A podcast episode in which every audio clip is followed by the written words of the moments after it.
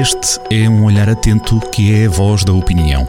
Olho de Gato, a crónica de Joaquim Alexandre Rodrigues.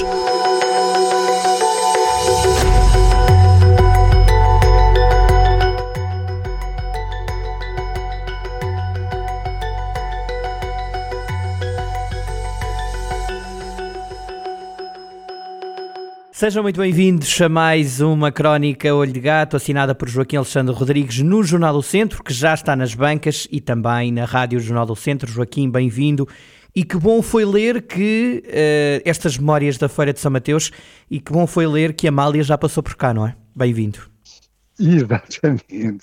Eh, eu faço uma viagem no tempo, Primeiro começo no, no, no, olho de gato desta semana, que se chama Memórias da Feira de São Mateus, uh, faço um exercício de nostalgia, mas a certa altura percebo que tinha que parar um bocado com ele, porque isto são textos que convém não sejam muito conf confessionais, uh, não, uh, não podem ter uma, uma nostalgia de tal maneira elevada que se tornem numa coisa assim sem grande, sem, sem grande interesse. Portanto, procurei umas histórias eh, eh, que possam ter algum, algum, algum apelo para, para os leitores. E então eh, falo de duas recentes e duas antigas.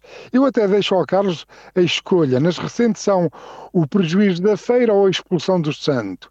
E nas, nas antigas é o Marco Paulo ou a Amália. Deixo ao Carlos qual é que quer do, das recentes, qual é que quer que eu conte? Então pronto, das receitas pode ser das eh, recentes, das, uh, recentes. das recentes exatamente, das, já estou a falar das receitas porque estava aqui a ler a parte da Regina. já, já estava dos chocolates da Regina. Então vamos ao prejuízo, vamos ao prejuízo. Pronto, na, eh, vamos então ao problema do prejuízo. No ano passado, a Feira de São Mateus teve um prejuízo de 194.684 euros. Eu devo dizer que quando li esta notícia, li a notícia no público, numa investigação de José António Cerejo, eu fiquei de boca aberta. A Feira de São Mateus, por definição, não pode dar prejuízo. Houve aqui uma disfunção, um erro, uma distração, eh, um, um desleixo. Há qualquer coisa que tem que ser explicada aos vizinhos. A Feira de São Mateus, como é evidente, é uma galinha de ovos de ouro, eh, não pode ter prejuízo. Isto tem que ser muito bem explicado eh, a Viseu Marca, a Câmara, a Câmara de Viseu, eh, tem que explicar muito bem o que é que aconteceu em 2022. E isto não se pode tornar a repetir. Ficamos por aí. E então, em relação às histórias antigas. Eu não é consigo, é eu não consigo escolher. Vai ter que contar as duas, vá. Vamos lá. Ei, pronto. Então vamos começar. Uh, Marco Paulo. Uh, eu não, uh, a história do Marco Paulo. Marco Paulo esteve em Viseu muitas vezes, eh, era, era um regular, né? estava, eh, ia todos os anos eh, à Feira de São Mateus. De uma das vezes, e eu assisti, de uma das vezes, e eu assisti, houve uma tentativa de cancelamento de Marco Paulo.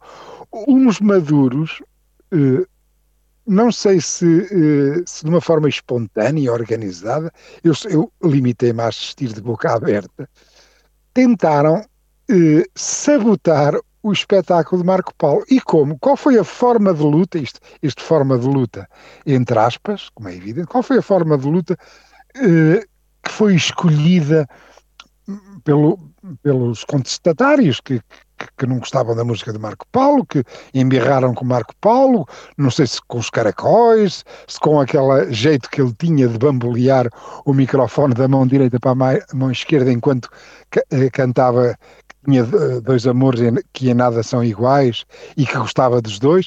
Não sei, eh, ali, houve ali uma embirração e estranho.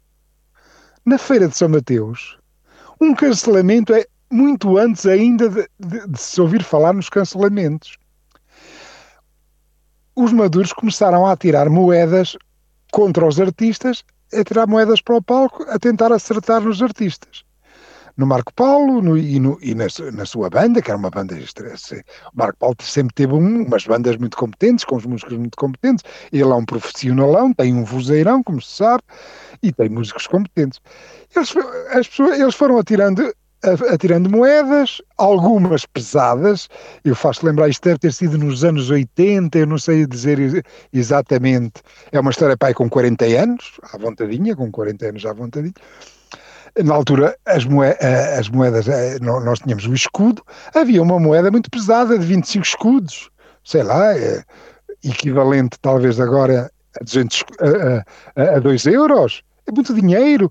E eles estavam a tirar essas moedas lá para dentro, mas o Mar Marco Paulo e os músicos continuaram imperturbáveis a cantar, a tocar, eh, como se não fosse nada com eles, pelo que o, os contestatários, o grupo que estava à frente a fazer aquela, aquela tentativa de sabotagem, aquele cancelamento, eh, esgotaram as munições, gastaram as moedas todas.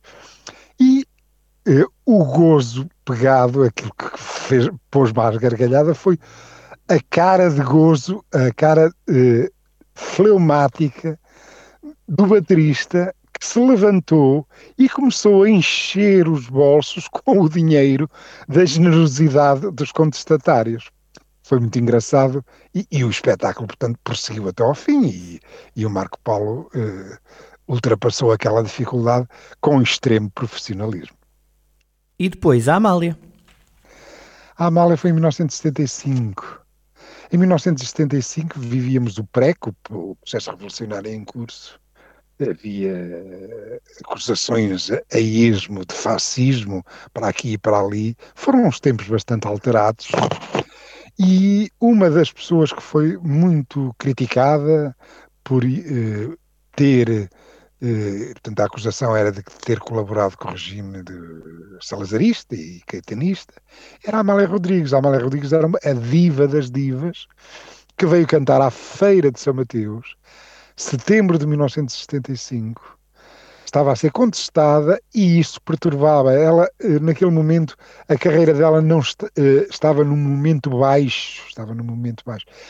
Aliás, a demonstração disso, ela ter vindo cantar a uma feira. Atenção, a Feira de São Mateus, em 1975, não tinha nada a ver com o conforto e a qualidade eh, da Feira de São Mateus nos anos que. Eh, agora no século XXI, não é nada disso. Portanto, era só vermos aquela diva, aquela deusa a cantar nas feiras já era um sinal de que havia ali um problema.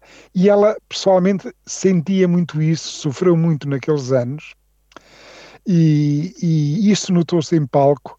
E, e, isso, eh, quando ela conseguia, quando ela não conseguia terminar bem as, as frases melódicas, o guitarrista, eh, não, não consigo lembrar-me do nome dele, mas era um homem, um instrumentista de não de cinco estrelas, de seis estrelas, completava as linhas melódicas, pelo que o concerto uh, correu bem, uh, as pessoas mostraram muito carinho para Amália Rodrigues e, e, e, foi um espetáculo que acabou por ficar na memória de quem o viu.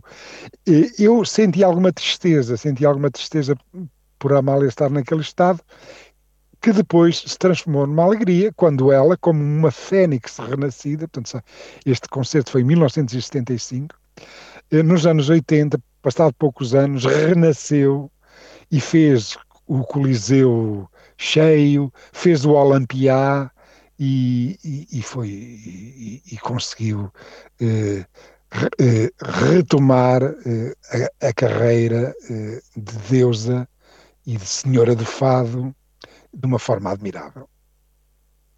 Que boas memórias ao mesmo tempo. Joaquim, e que privilégio teve de ouvir ao vivo algo que eu nunca consegui. Coisas da vida. Um abraço, Joaquim. Até à próxima. Um abraço dos grandes e até à próxima. E bom fim de semana.